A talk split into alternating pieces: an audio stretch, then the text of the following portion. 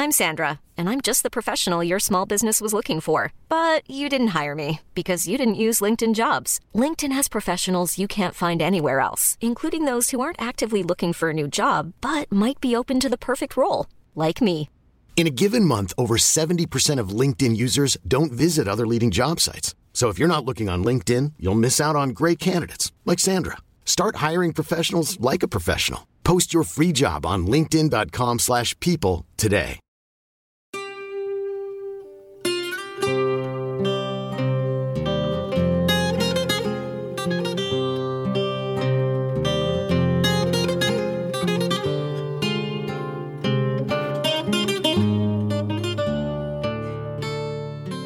Nei primi giorni di dicembre del 1935, a casa di un piccolo impiegato di Lisbona, viene trovato un baule pieno di gente.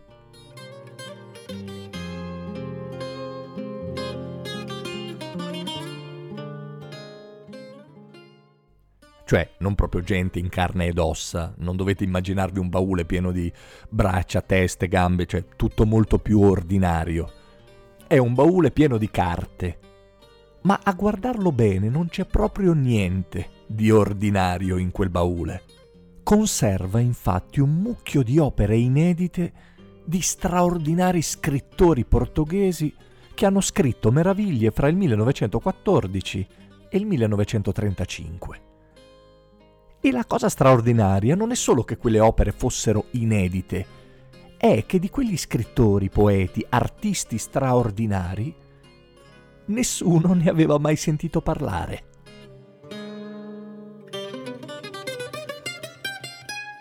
Alvaro de Campos da Tavira e la sua tabacaria, le struggenti poesie d'amore del medico Riccardo Reis, il barone di Teivi, Alexander Search, Antonio Mora, l'anima nera di Bernardo Suarez e il suo libro sull'inquietudine. Possibile che di nessuno di loro nessuno sapesse niente. Tutti a Lisbona, tutti nello stesso periodo. D'accordo che il Portogallo è un paese isolato, d'accordo che il centro del mondo è lontano, ma le note del fado di Amalia Rodriguez si conoscono, per esempio.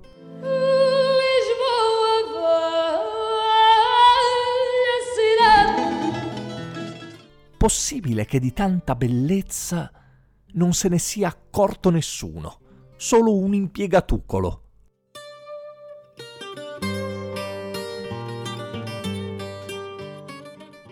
Il mistero è tutto lì, in quell'impiegatucolo.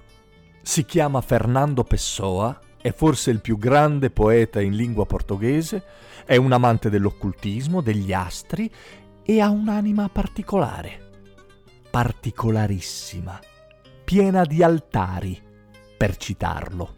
Pessoa in portoghese significa persona, ma di persone dentro Pessoa ce ne sono una moltitudine.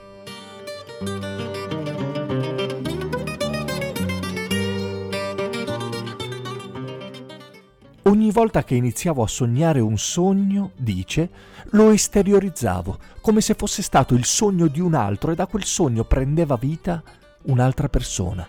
Una delle principali preoccupazioni di Pessoa per tutta la vita è stata capire perché esistono altre persone, come esistano anime diverse dalla sua anima. Desiderava vivere in tutte le maniere, sentire tutto da tutte le parti, essere la stessa cosa in tutti i modi possibili, allo stesso tempo. Così si è moltiplicato per sentirsi e per sentirsi ha dovuto sentire tutto, è straripato ed in ogni angolo della sua anima c'è, come dicevamo, un altare ad un Dio differente.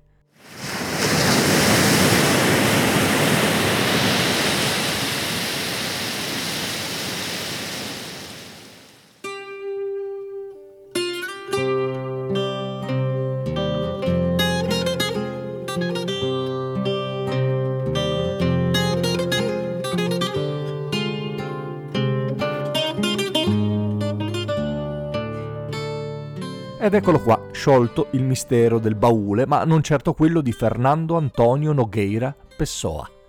Un mistero che inizia da quando è bambino e per reagire ad una situazione non facile si consola scrivendo delle lettere che spedisce a se stesso e firma Chevalier de Pas.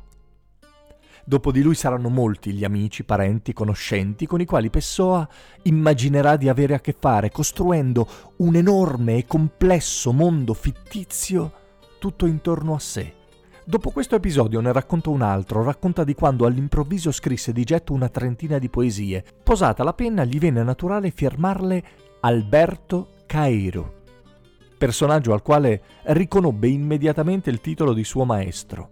Solo che anche questo non c'è.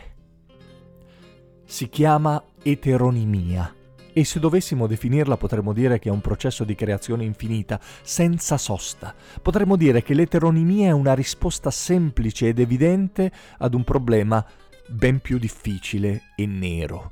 È un tentativo creativo, poetico e forse per alcuni inquietante di rispondere all'eterna domanda chi siamo? Cosa siamo noi? Pessoa decide di essere un palcoscenico vivo, calpestato da personaggi che iniziano ad interagire fra loro. Qualcuno dice che l'eteronimo è per gente sola. Era solo Fernando Pessoa? Probabilmente sì, ma aveva un'anima viva e affollata che ancora oggi schizza fuori da ogni riga.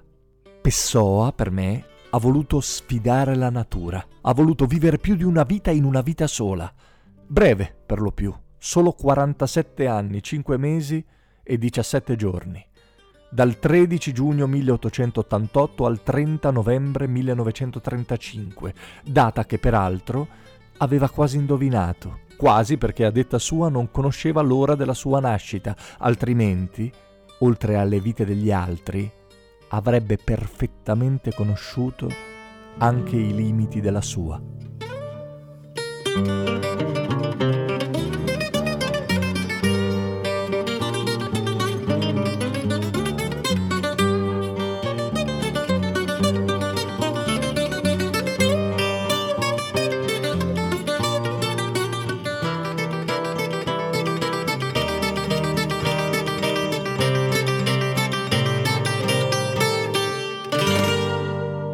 Io sono Simone Repetto, se vi va mi trovate su tutti i social oppure se volete propormi collaborazioni, suggerirmi nuove idee o commentare semplicemente i miei podcast, lo potete fare su Telegram lasciandomi una nota vocale a chiocciola sire10.